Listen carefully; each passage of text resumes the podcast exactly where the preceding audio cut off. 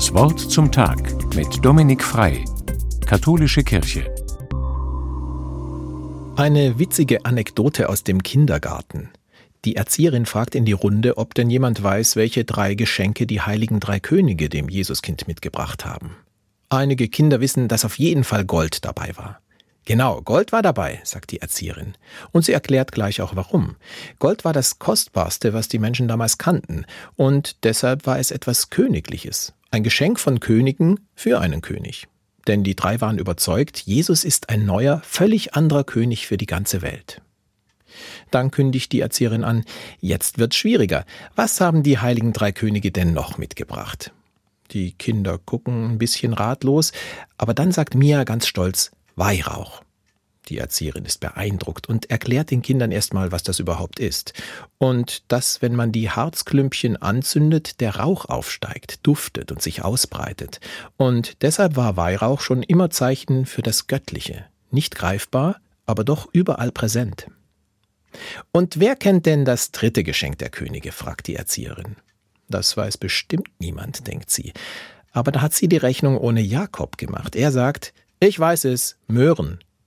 Die Erzieherin muss aufpassen, dass sie nicht anfängt zu lachen, und fast gleichzeitig erkennt sie, dass Jakob vom Wort her schon ganz nah dran war, denn Möhren und Myrrhe klingt ja ziemlich ähnlich, ist aber leider etwas völlig anderes. Myrrhe ist wie der Weihrauch auch ein Harz. In der Antike hat man Myrrhe als Medizin benutzt, um Wunden zu desinfizieren und zu heilen.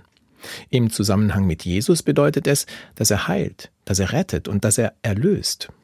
Spätestens, wenn wir sterben und ins Reich Gottes eingehen, sollen wir erlöst werden von allem, was uns hier auf der Erde einschränkt, traurig oder wütend macht. Im Gegensatz zu Myrrhe würden Möhren als Geschenk nur wenig hermachen, aber vielleicht hat der Gedanke ja doch etwas, gerade weil Möhren so alltäglich sind. Was verbiegen wir uns, um passende Geschenke zu machen? Zu teuer, zu anspruchslos, zu sperrig, zu aufwendig. Ein gutes Geschenk zu machen ist ganz schön schwierig.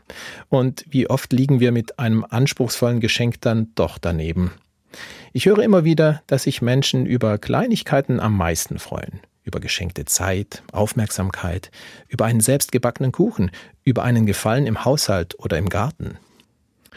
Wenn dieser Tage die Sternsinger durch die Straßen laufen und Häuser und ihre Menschen segnen, dann tun sie eigentlich auch nichts anderes. Sie teilen das Alltägliche, das, was sie haben, ihre Zeit, ihre Stimmen und ein bisschen Courage und Durchhaltevermögen bringen sie sicherlich auch mit.